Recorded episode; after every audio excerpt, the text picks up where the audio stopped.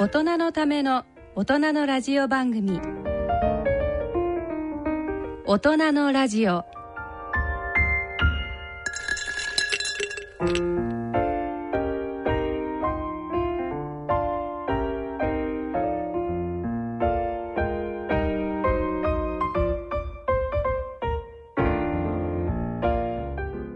皆さんご機嫌いかがですか？安倍賢人です。ご機嫌いかがですかソンミヒョンです。第2土曜日のこの時間は大人の愛をテーマにお送りいたします。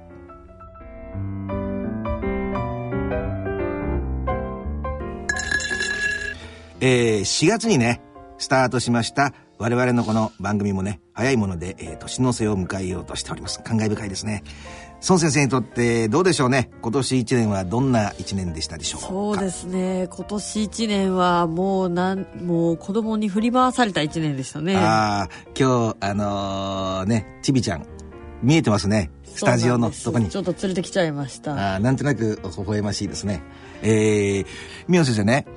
えーっと、ざっとこうなんか振り返ってみると、まあ宮崎さんが準備してくれたんですけど、はえー1月からなんか冷凍食品農薬混入事件が群馬であったと。あと、スタップ細胞の発表ね。どうですか？スタップ細胞。ありますか？い。いやーね、スタップ細胞ね、もう今年はもう、私はなんか、ああー、日本国民っていうのはもう理系的な考え方、みんなもう全くできない人が多いんだなっていうので、結構ね、うん危機感を感じましたね。どういう点で？どういう点で？いやーまあその最初ね、あのおぼかたさんが華々しくやった時は、まあなんか私はその研究者が女性であるってことをやたら持ち上げて、まあね先方の方もね割烹着とかね、はいはいはい。なんか壁にムーミン貼ったりしてそういうので売り出してたし、はいはい。マスコミも食いついて理系女とか言って別にね、はいはい。研究とか科学に男も女もないわけですよ。はいはいはい。なのでなんかそそこの時点でなんか違和感を感じてたんだけど、はい。そこでなんか否定的なことを言うと、なんかおぼかたさんの成功を妬んでるとか思われてもややこしいんで特に何にも言ってなかったんですよ。わかるわかる。でも疑惑が出た後に、まあ、はっきり言ってもう真っ黒ですよねスタップ細胞があるかないかで言ったらはいはいはいはいまあまあ少なくともあるとは言えない状態なのに、はい。こうなんかマスコミもスタップ細胞あると思いますかとか言って街頭インタビューでええ。何対何とか、いやあーそのさあるってみんなが望めばあるようなもんでもないしさ現実現時点ではもう根拠が何にもないから、あるとは言えないっていうだけなのに全然そういう冷静な見方をする人がいなくて。あーわかりますわかります。すっごい感情的になっててなんだよこれと思って。これ絶対ねだけどこういう、まあ、あの このところほらノーベル物理学賞とかねポンポンポンってありましたよね、はい。あの天野さんそうそう。でその、ままそのあたりからですかね。ですけどあのーおそらくね何でもやっぱり一般の人たちのレベルまでこう引き下げて、えー関心事にしようっていう動きがあると思うんですよ。ですから、あのーあの、こんな普通だったら論文ね、あのー家庭の主婦の方たちとか、んあの、おじいちゃんおばあちゃんなんてそんなほら論文なんて読まないですよね。でもそういう世界も、こう言ってみたら火曜サンスペース劇場みたいなね。なんかそういうなんか土曜、土曜、なんていうんですか、土曜土曜っていうかまあなんか、ごにゃごにゃしたものがあるんだみたいな、それだけでいいんじゃないんでしょうかね。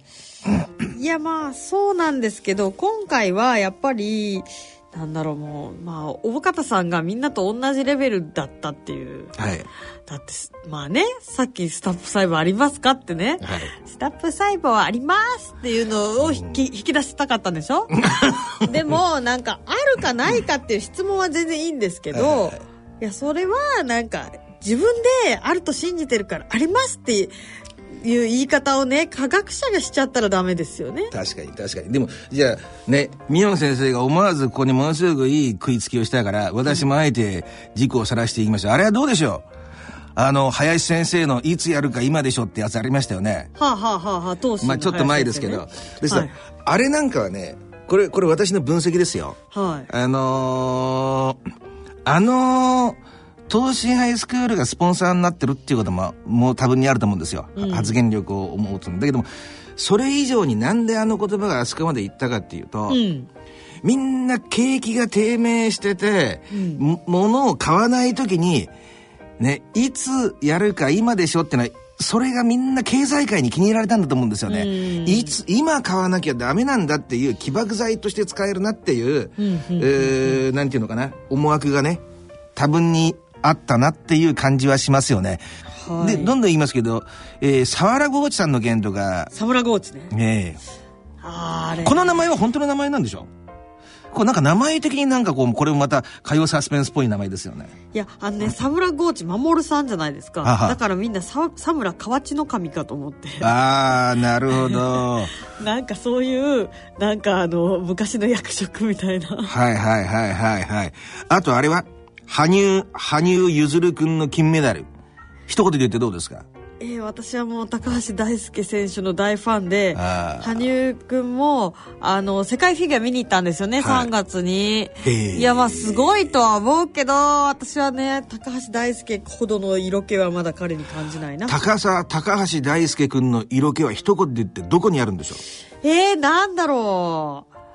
色気ね。でもなんかもう踊りも全部色っぽいじゃないですか。でもね羽まあスラッとして顔も小さいんだけど色っぽくはない。まだ子供だな。なるほど。おばはん的な発言ですけど、うん、いや今それをちょっと言おうかなと思ったんですけどなんか力いっぱいそういう感じがしますけど。まあそれはそれでよしてしまうダーッと流した方が面白いからね、はい、でえー、っと「笑っていいとも」が終了しはい、えー、消費税が4月で8%にスタアップしたと。今年上がったとこやったんか、もうだいぶ長い8%の気しますよね。ああ、そう思います。これだけど8%どうですか？宮野先生一言で。まず端数が多い。5%楽やった。通り。その通りもうね100円均一とか言って8円とか16円とかなってくるともうねなんか財布の中の1円がものすごく嫌なのね。もうこれなんか電子マネーの会社のなんか陰謀なんかみたいな、うん、だからおそらくね私こうだと思います。だけどほらあ資材をこうなんていうんですかビジネスで大量に買い買い付けたりする人ってにとってはものすごく大きなことだと思うんですよ。そうです、ね、3円とかね。だけど一般の消費者っていうかまあちょっと小物買ったりする面には、その三、あの、心のどっかで3円よか、なんか、キレがいい方がいいなっていう意識もなくもないですよね。まあ、そうですね。まあ、でも、やっぱりまあ、一番影響の大きい人たちの考えを、まあ、尊重すべきなんでしょうけど、えー、で、スタップ細胞もあり、その8%もあり、あ、これは？韓国の旅客船の沈没。あれ4月だったんですね。本当にショッキングなニュースでしたよね。うん、一言でどうですか？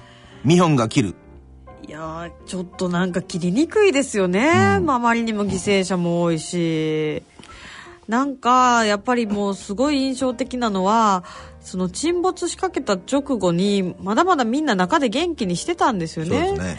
でもそのまあ船のアナウンスでまあ、とにかくその場で指示を待てみたいなことを言って、守った人たちがみんな死んでしまったっていう、あのみんなパニックにもならずに冷静に放送を聞いて待ってたのにその人たちが死んでしまったっていうのがすごいやりきれないですよね。だからこれっていうのはまた私的にね社会病理的に話すると、はい、やっぱりそういう社会の体質ってものが大きいレベルでもあるし小さいレベルでもあると思うんですよね。一番見逃せないのが、はい、あのー、パク・クネ大統領ですか、はい、があれの時に細かい事情は分かりませんよ。でも日本とか協力するって言ったのをそれを蹴ったりしますよね。そうある意味は分からない。でもそのその大きな図とあの先ほどミノン先生が指摘されたあの船の中でね、トラブルを避けたいから皆さん言うことを聞いといてくださいっていう同じことなような気がするわけ。あの心理的にはね。ああそうなんです正しいことは正しいとして言えるような社会にしとかなきゃダメだし、あのー、そういうスペースっていうのはどうしても設けておかなきゃダメなわけ。あと、あのー、あれかな。まあ、大体いろんなことありましたけど、お全般的に通してミヨン先生どうでしょうね。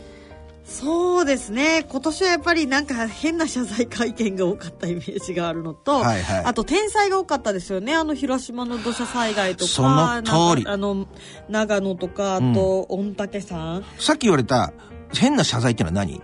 変な謝罪ってあの野々村議員の号泣会見。いやいいとこついてそれとあと天才はものすごく多かったね。本当に多かったで最後に来てね私は個人的にものすごくショックな出来事だったのはやっぱりね高倉健さんと菅原文太さんの死ですよね。そうですね。あのちょっと15秒だけ話してもいいですかね。私がね、あの忘れもしない、えー、予備校の学生寮にいた時、うん、2段ベッド1部屋4人のあのー予備校生生活ですよ。ね。時に、こう私、しあの時上の段に、あのー陣取ってたんですけど、はい。私の天井には、あのー高倉健さんのね、あのー 浅草のね、あの、マルベル堂ってあるんですよ。ブロマイド売ってるところが。はいそこで買ったこういうなんかドスを持って、こう肩にね、桜の入れ墨の入ってるポスターが貼ってあった。ねあと、もう一つだけ自慢していいですか？これはっきり言って私の自慢ですけど、皆さんも聞いてくださいね。あのー菅原文太さんに関してはね、私のまあ言ってみたらはっきり言ってもう、私の青春そのもの、高倉健さんの映画と菅原文太さんの映画、もう一つにつき 10, 10回以上ずつ見てるから。だから、ある時予備校でね、5年ぐらいにわたって大阪に週に1回行った時期があったんですよ。はい予備校の講義で。で、夜ね、あの、景気も良かったからよくの飲み行きますよね。ね、私なんかもともとは、あの、関東出身ですけど、ちょっと飲みに行くともう、こう、関西弁にしなきゃいけない。関西弁イコール頭の中では、仁義なき戦いの広島弁なんですよ、私にとっては。そうすると、お店の人がね、もっと温かい目で見ましょう、宮本先生。はいお店の人が、お客さん、広島の人なの？って言われた時に、うーん、わかります？この、あの、このしらけた雰囲気何なんだろう。だけど、私ほら、英語もバイリンガルですかね。だからひ、言葉を真似するのって普通の人より上手なんですよ。なるほどそうすると、ね、完璧な広島弁をマスターさせていただいて言ってみたら、これスピード、私にとっての関西弁のスピードラーニングというような感じで捉えてると。そんな盛り上がり、なんとかしましょうよ、宮本先生。いやまあケンさんめちゃめちゃかっこいいですからうねん、なんとなくね。まあ、ちょっと最後私で、えー押し切ってしまいましたが、えー、それではまあこんな流れの中でですね、大人のための大人のラジオを進めてまいります。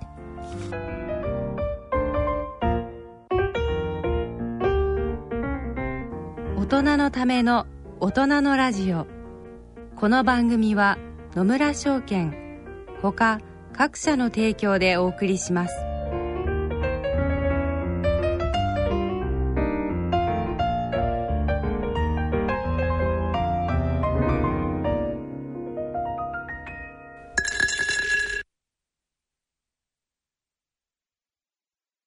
野村。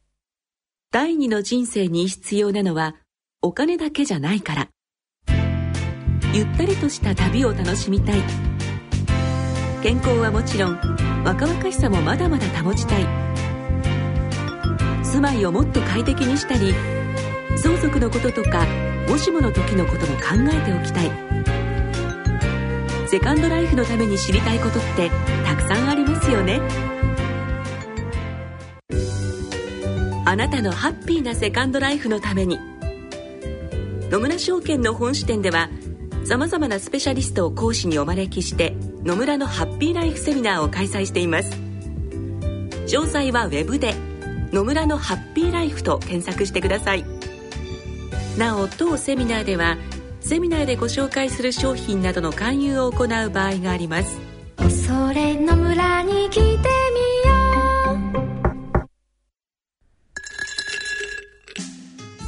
大人のための大人のラジオ健康医学のコーナーです。第2土曜日のこのコーナーは、大人の愛、大人の医科学をテーマにお送りします。えー、メールでの質問が来ておりますので紹介しますね。えー、まずは、静岡県、ラジオネーム、中中星人さんからです。えー、幸せに入り、いよいよ本格的にチューするシーズン。過去、大人の言葉で接吻の季節、閉じ括弧が到来してまいりましたと。いくつぐらいの方なのかな？えー、孫先生、安倍先生、素敵なチューをされておられますか？私は三度の飯よりチューが好きなのですが、先日ネットを見ておりましたら、キッスは万病のもとという見出しの記事が、を発見してしまいましたと。キッスは何でも風邪だけでなくなるほど、歯周病や、あー虫歯の菌まで移るとのことなんだと。ただ、こんなにチューが好きな私は、風邪もひかなければ虫歯になったこともありませんと。この記事は偽物なのでしょうかキッスと感染症の関係性についてご教示ください。また、孫先生らしいセックスの観点から、キッスの功罪についてもお話しいただけたら幸いですと。うんなるほどいやえそんなキスってまあ感染症うつるに決まってますよね、うんうんまあもちろん風邪風邪だけでなく歯周病や虫歯菌までまあそれはうつるし、うんもちろん HIV とかはまあ口に傷がない限りうつらないですけれども、うんうん。もうねそらこういろいろ移りますよね、うん。まあよくあるのだったらヘルペスとかサイトメガロウイルスとか、はあは。あともうヒトパピローマウイルスとか。あれは？よく淋病とかそういうのありますよねあれはケースで移りますか淋病がまあ口に入ればですけれども淋病とかクラミジアはどっちかっていうとオーラルセックスの方が移りますねだからオーラルセックスをした後にキスをしたらそれは移りますよねああそういうことねそれはじゃあ梅毒とかもそうね梅毒とかもまあもちろんあり得るでしょうねなるほど、はい結構じゃあ重いやつが移ることっていうのはあるのかしら？ありますあります。でもそれはさっき言った言われた通り、うん。オーラルセックスとごちゃごちゃに混ざった時にという前提で？そうなんですキッスだけだとどうなんだろう？唾液だけだと？まあそのうーん唾液だけっていうか唾液のところに何が入ってるかですよね。あー。だから通常まあその性器を舐めたりした後じゃないと、ええ。まあ口にそのリン菌とかクラミジアとかってつかないじゃないですか。だけどねあのうあのこの、あの、あの、中中成人の人にも、のためにも一つ聞きたいんですけど、はい。成り代わって。例えば、思想脳漏の人っていますよね。はいはいはい。年取ってくると。ふと、その血液なわけだから、そこの中には、ありとあらゆるものが入ってるんでしょあもちろん血液だったらありとあらゆるものが入ってますよね。HIV とかにしても入ってるしね。よくある、あの、ヘルペスっていうやつあるでしょ。はい。ヘルペスってのは重いのあのねまあ口唇ヘルペスって言ってこう口にできるやつ？あれは映るんですか？あれ移ります。当然移ります。あで一回移るともう神経に住んでるから再発するんですよね。で、あれの功罪っていうか、一番大きなダメージは何なんですか？あれ映っちゃうと。あのですねまあ最近はあのーもう混じっちゃってるんですけど正規ヘルペスっていうのがあるんですよね。はあ、はあはあはあはあ、で昔はそのヒトヘルペスウイルスっていうのが、1はあの口に住んでて、うん。2は正規に住んでるって書いてあったんですよ教科書にえーところが、もうあまりにもオーラルセックスが当たり前になっちゃって、今口は1で正規は2とかなくなっちゃったんですよ。もう完全に混じっちゃったから。で、あのー一つものすごい怖いのがあって、えまあ、例えば妊婦さんが初めてヘルペスにかかるとしますよね。ええヘルペスって初発はめちゃくちゃ重いんですよ。痛いの？痛い。もうあーこれ潰瘍がいっぱいできるの。あ、海洋がね、あの白っぽくなるやつだ。はいはい。そう。あの、なんか粉絵みたいなやつと思ってください。それが子宮の中にできちゃうってこと？子宮っていうか、まあ、外側にできるんですよ。外陰部の入り口とかー。男性でもはいはい大性器とか。はいはい。で、その状態でお産をすると赤ちゃんにヘルペスが移って死ぬんです。お子さんが亡くなっちゃうの？そうなんです。で、そのさっき言われた、それっていうのはヘルペスっていうのは、発症したり潜伏したり、発症したり潜伏したりを繰り返すわけ。そうです。あじゃあもう一一回かかったら基本的に一生なんだ。まあ、基本的にずっと住んでて、で、あとはその、まあ、ヘルペスは抗ウイルス剤が効きますのでね。はあ、はあはあ、まあでもそれで完全にいなくなることもあるし、まあちょっとおとなしくなるだけでいることもあるんですけどピロ液みたいなもんだ。まあ、そうですね。なるほど。あれは昔あの、ダウンタウンのまっちゃんがかかったクラミジアっていうのは何が悪いの？痒くなるんだけ？いや、あのね、クラミジアはね、あの、まあ、口じゃなくて、まあ、喉の奥とかにね、その、あの、オーラルセックスとかで済む場合もあるんですけれども、あの、まあ、不妊症の原因になりますね。あー。クラミジアのせいで、例えば、その男性だったら性感が詰まってしまってはあはあはあ、精子が出てこなくなったりとか、治るの？クラミジア自体は薬で殺せるんですけれども、うん。まあ、耐性菌とかも増えてますけど、うんうんうん。でいいいですか、はい。一つだけね。よく今ほらそういう類のお店ありますよね。で今年末で結構ほら男性の人ね、あの会社の忘年会で二次会の勢いとか三次会とかもそのヘロヘロしちゃってもなんだかわけのわかんない時期に、こう、あのそういう繁華街にあと注意してくれるとことか、ああいうところはどうなんだろう？はっきり言って専門家から言って。いや、そら、感染症はうつるでしょう、そら。ああ、じゃああんまりそういうところは行かない方がいいわけね。いや、まあ、感染症という観点からは全くお勧めできないですようね。じゃあ、まあでも、歯周病、虫歯とかもあるし、もうなん、なんでもうつりますよ。でも、まあ、一番頻度が高いのはもう、それこそね、もう、インフルエンザだっているだろうし、あと口のヘルペスは移っちゃうわけだ。うつります、うつります。あと危険なのは？危険って言っても、例えばインフルエンザとかでもめっちゃ危険ですけど、ね。性的なやつは？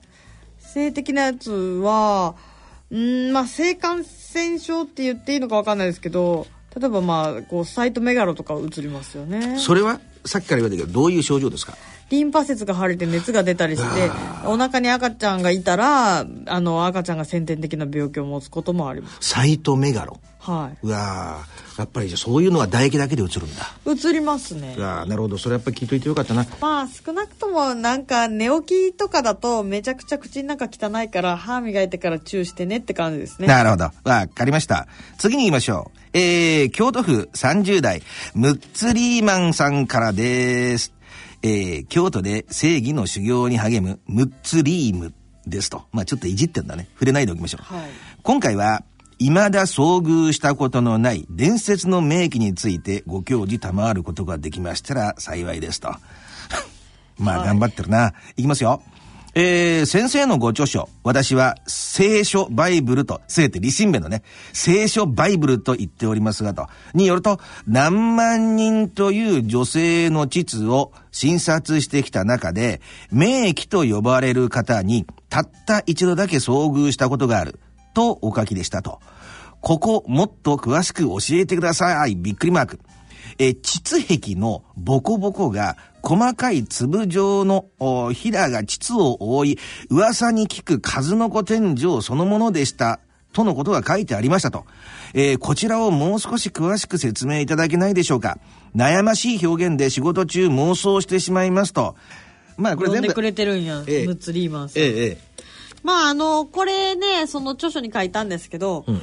まあよくなんかミミズ線引きとか数の子天井とかなんかいろんな三段締めとかいや三段で締めるようになってないんだけどっていう感じなんですけれどもあのまあ地形筋膜っていうのがあるんですよ。地形筋膜っていうのはまあ膣の前側の壁あと膀胱の間にある筋膜なんですけどそこのひだがこう多いとそれであの膣にシワができるようになってるんですね。あそれがシワシワがボコボコですっごいこう多いやつ。あまあだから触るとすっごいザラザラってしてるんですよね。あでもなんとなく私的にはほら枯れてる私から言うとなんとなくちょっと気持ち悪い感じもしちゃいますけどうんなんかね、まあ、だからこういうのをよ俗に言う数の子天井と言うんだろうなっていうのは触ってわかるんですけれどもなるほど。ってことはいろんなそういうなひだが出てるから密着しやすいってことなんだね。うん、ただそれが本当に男性がセックスをして、うわ、この膣何っていうほど感じるかどうかって言ったらまた別だと思うんですよ。なるほど。でもこれある意味ね、非常に意味のある、あのー、ミホン先生ね、はい。あのー講座というか、こういう昔からさっきあの言われたように、やれ数の子天井だ、ミミズが何匹だとかって話があって、はいそれってほら、あのー伝説でね、終わっちゃう部分もありますよね。科学的に説明するとそういうことなんだ。なんかある意味こう、得得意な、あー体質と言ったらなんだけども構造になってるってことですね。そうですね。ただ他にも名器ってなんかいろいろあって、なんか巾着型のあなんか、あはいはいなんか前週刊誌で見たんですけど、まあ医学的っていうか解剖学的にありえないよねっていうような名器もあるんで、ただ数の子天井はまあ地形筋膜の肥大やろうなっていうなるほど感じですね。。ね、一つだけちょっと率直な質問してもいいですか？はい。こう、だから、あの、ミオン先生、本当にこれが仕事だから、あの、このムッツリーマンが指摘してるように、もうものすごい数の正規を見てきたわけでしょ？はい。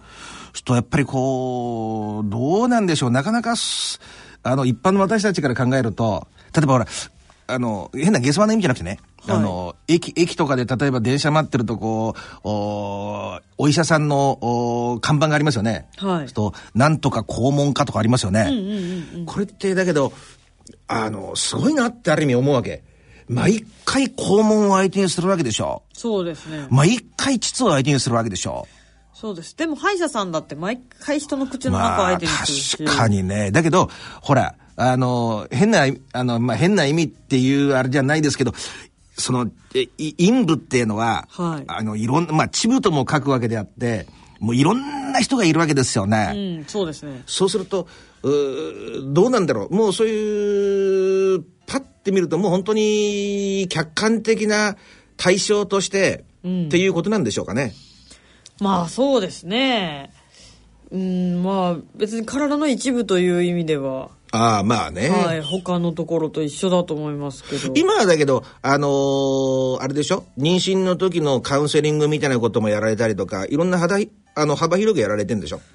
まあそういうのもするし、でも普通に女性器は診察しますよ。ああ、今でも。はい。あのーいや、意外とね、こういうことを思っても聞ける人いないしね。あのーし仕事ってなったら、まあ、そう言ってみたら、私の専門なんかもね、なんていうか、あ凶悪なあ犯行を犯しちゃう人が基本的に中心ですから、まあ、得意といえば得意なことなんかもわかりませんけど、いや、お互いになんかある意味リスペクトと言いますかね。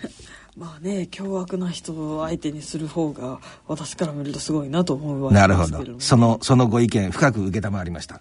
え、番組では、大人の皆様の愛の悩み、特にセックスの悩みに関するご質問、ご相談を受け付けております。えー、ご応募は、大人のラジオの番組ホームページにありますメール送信欄をクリックいただき、ご応募いただくか、郵便番号105-8565 105-8565ラジオ日経大人のラジオの係まで郵送にてご応募ください。えー採用されました方には、孫先生のご著書をプレゼントさせていただいております。これ、漏れなくですからね。ものすごくいい番組ですよね。スリーマンさんは何冊持ってるんやろうん。まあ、非常に恵まれた方ですよ。まあ、いい番組を見つけたなっていう感じですね。え、また、頂戴しましたね。質問の方は、プライバシーの方には十分配慮して取り扱わせていただきますので、その点はご心配なく、匿名でも十分 OK です。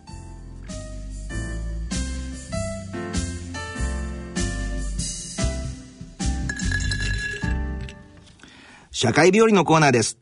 えー、今回はね、まあ、クリスマスも間近ということでね、あのーちょっとそれにちなんだ形の話をしてみたいんですけど、あの、お日本にいると意外と日本の事件ばっかりに集中しちゃうんですけど、アメリカってね、はい。あのーまあ、やっぱりよく全米を震撼させるって言葉ありますよね。はい。本当にそういう事件っていうのが定期的に起こるんですよね。それまあ、大量殺人だったり、連続殺人だったり。でも特に、どっちの方が、あのー影響が大きいと思いますか？連続殺人と大量殺人。まあどうだろう、でも連続の方が怖いかな。やっぱりね、実質的にはそうなんですよね。あのーこういう専門してると、あれなんですけども、連続殺人犯の方が資料が多いんですよね。ああ、そうなんですか。なんでかっていうと、その、恐怖にさらす期間が長いですよね。そうですね。次誰が殺されるんかなと思うと怖いですよね。そう。長い人だと、例えば20年弱ぐらいずーっとね、あの、地域を脅かすこともあるわけだし、短くても1、2年はね、あのーあったりするわけですよね。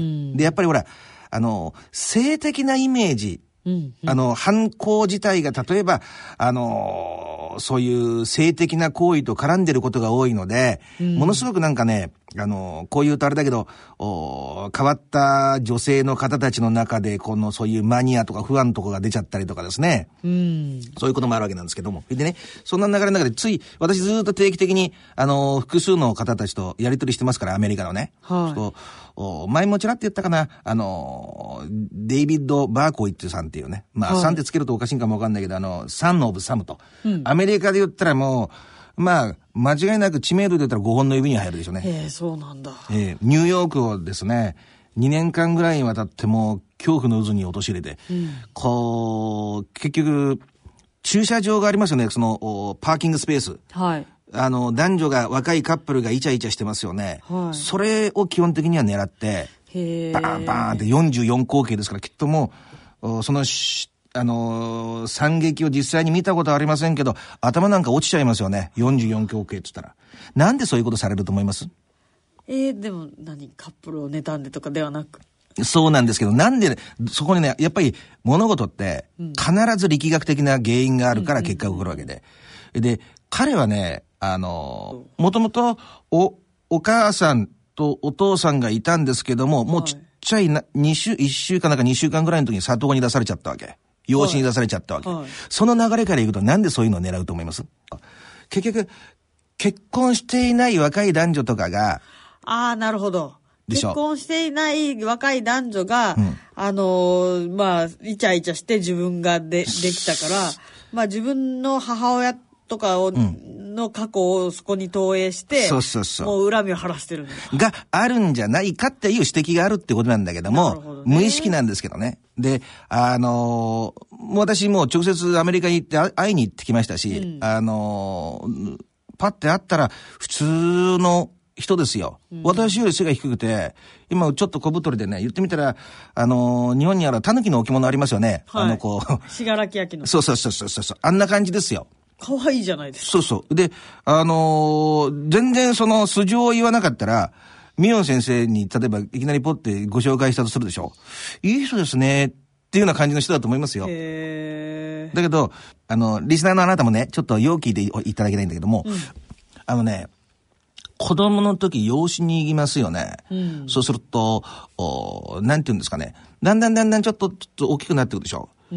決定的になんか、お父さんとお母さんと似てないなっていう顔になっていくことって多々ありますよね。まあ、そりゃそうでしょうね。で、あのー彼が直接私に会った時に言ってくれたことなんだけど、おな、なん、どういうことが辛かったんですかって言ったら、地域の子供と遊んでても自分がなんか一回り体が大きかったっていうわけ。ほう。で、あのー性格とかもその、そこのうちにも新しく、あのー子供ができるわけだ。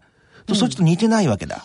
まあ、そうです。となんか、自分がこう、どこにも属してないっていう意識をね、所属する場所がないんだっていう意識を強く感じたらしいんですよ。なるほどねそんな時にね、7歳ぐらいの時かな、うん。に、お父さんとお母さんが、あね、お前は養子なんだよってことを言ってものすごい衝撃を受けたんだって。なるほど。でも受けますよね。7歳だったら。まあ、そりゃそうでしょそれで、ほんでね、あのーそんな状況で、そのぐらいの時期から悪夢を見るようになるわけ。と実のお父さんが自分の女房を殺されたっていうことで、その、デイビッドのことを追いかけて殺しに来るっていう夢ばっかり見るようになったらしいんですよね。う。はあはあはあはあ。え、自分のん、実のお父さんうがん、女房っていうと、その制裁ってことですか？そう、あの、そう、一個ね、飛ばしちゃった部分があったんだけど、はいあの、その、お養子にもらってくれたお父さんとお母さんは、はい。あの、自分たちにやっぱり懐かせたいと思うから、んデイビッドが生まれた時に、お母さんはそこでの時に亡くなったんだよって嘘をついたわけ。ああ、なるほど。あ、実のお母さんがね。そうそう。そういうふうなことをやっぱりやるわけですよね。はいこことがアメリカなんか多いわけ。なるほど。そうすると、ああ、ひょっとしてお父さんは私のこと、ね、僕のことを恨んでるんかな、とかっていう、ものすごい意識が強くて。まあ自分が生まれたことでお母さんを死なせてしまったっていうふうに感じてるってこそう。そうそうそう。それが、子供ってやっぱりね、あのー独立してませんから、はいまだ精神的にお母さんとかね、に依存してる部分がものすごく強いから、はい普通の大人のように精神が機能しないんですよね。そうするとね、はいあのね、ここは、あの、一つの公式なんですけど、はい。こういう心の中で恐怖心がありますよね。うん。なんか、お父さんいつも来るんかもわかんない。俺悪いことやっちゃったなって思ってるやつが、生き延びていくためには心の中でスイッチするんですよね。つまり、自分、自分なんか死んじゃえばいいんだ、なんとかって思ってる気持ちが、生きていくためにはどっかしらで攻撃性に変わるんですよね。だから自殺と他殺ってのは紙一重なんですよ。なるほど。で、生きていくために、ある意味、特に思春期とかに達したぐらいの時期から、それが、外に対する攻撃性に変わってくるっていうね。で、それが、性的な欲求と、こう融合することによって、莫大なエネルギーになってくるわけであって。だから、あのね、こういう分野って日本では研究されてないんですよ。あんまりね。ですけど、私なんかそういうふうにやるのが今はもうキリスト教に、えー完全に使えてるんですよ。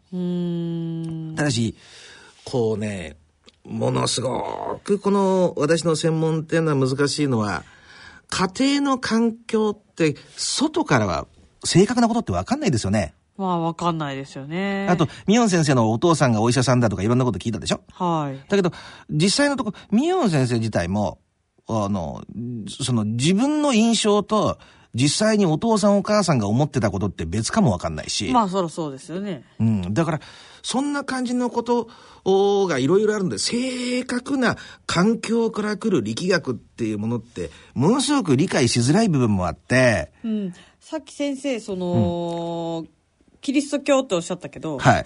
なんかこれってまさに現在みたいな感じじゃないですか？うん、と言いますと？だって自分が生まれたことが、うん。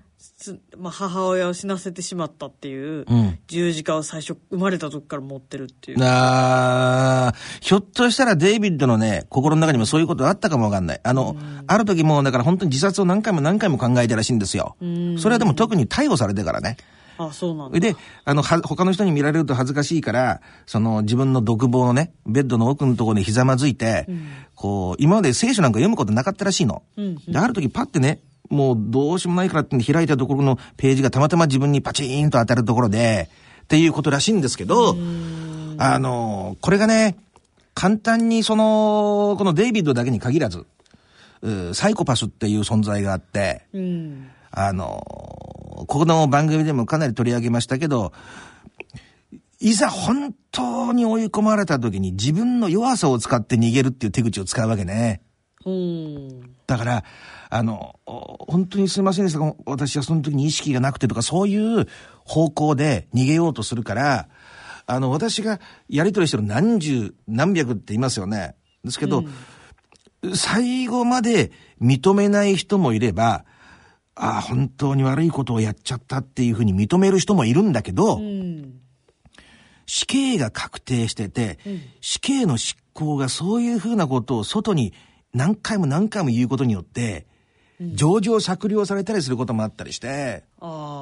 だから本当のところどこまでが、あの、真実なのかっていうのはわかんないんですけど、私は専門家として、その彼らがやったことがいい悪いとかを判断するのは私の仕事じゃなくて、あの、環境との関係を調べることなんで、やっぱりこの、心のどこかでは、あ完全に、いなんていうのかな、普通の一般の人のように反省っていう形にはなってない可能性が高いんじゃないかなっていう感じがするのね。来るわけですそうそう。まあ、ちょっとね、特殊な話のように感じたかもわかりませんけど、この、そういう彼みたいなその、デイビッドですよね。私にとってものすごく、優しい手紙を書いてくれて、あのーあれなんだけど、まあ、暗いクリスマスの、あの、クリスマス一人で過ごしたりしてる時に44口径を自分で持ってね、車でこうひ、ね、カップルをつけ回して、っていう、そんな状況がどうしても、あのー私の専門だと浮かんでしまう季節でもあると。いやー、もっといい季節であってほしい。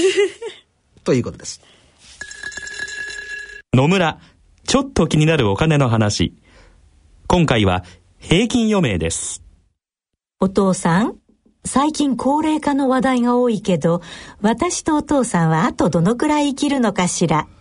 厚生労働省の平成25年会員生命表によると、60歳の平均余命は男性で23.14歳、女性で28.47歳だそうだよ。そんなに長いんですか？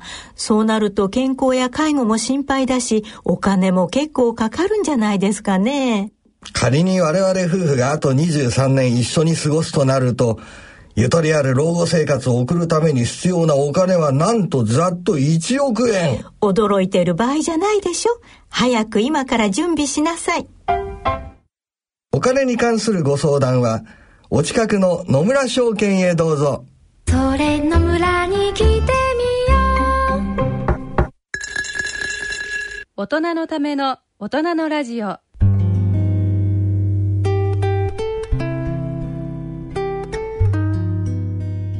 今回の大人のラジオ、いかがだったでしょうか？ミオ先生どうだったですかね？今日は。あの、早いですよね。どうですか？あのーこの辺りで、まあ、お正月とかクリスマスとかを迎えるわけですけど。そうですね。なんかもう、年の瀬っていつもバタバタして、クリスマスとかもなんかもうケーキ買って子供と写真撮って、はい終了みたいなうん感じで、うんなんか慌ただしくて、うんなんか全然掃除とかも何もしないし、年末食あんまりないですから、ああ、逆にね。まあ、ミオン先生忙しいからね。なんか、私なんかは逆にこう、こういう、ほら、クリスマスもそうでしょうし、お正月もそうでしょうけど、はい。おなんとなくこう、もう一回こう自分を振り返ったりとかね、えー、家族とのこの接触、家族、ご家族がいられる方はね、あのーそういう、なんかそういう雰囲気的に、こう、自分をもう一回思い返すみたいな、非常になんかね、いい時期じゃないかななんて、あの、特に私ほら、あの、刑務所でね、面接とかやってますから、あの、やっぱり、いつも話するんですけどね、あの、除夜の鐘を刑務所の中で聞くっていうのはやっぱりものすごく辛い経験じゃないかなって思ったりしてね。なるほどね。うん。まあ、あのー皆さんもね、ぜひともこの時期をね、えー大切にしてなんか自分で自分をまあ振り返るようなね、えーそんな季節にしていただけたらなと思います。これ次回は1月10日ですからね、あのーぜひともお楽しみください。えーさて、番組では、えー疑問、質問、ご意見、ご感想をお待ちしています。宛先です。えー郵便の方は、あ郵便番号105-8565 105-8565ラジオ日経大人のラジオの係まで。あるいは、ラジオ日経大人のラジオの番組ホームページからもお投稿をお待ちしております。それでは、えー、今年もおお時間となりました。お相手は私、安倍賢人と、ソンミヒョンでした。それでは、1月まで、さようなら。なら良いお年ならならなら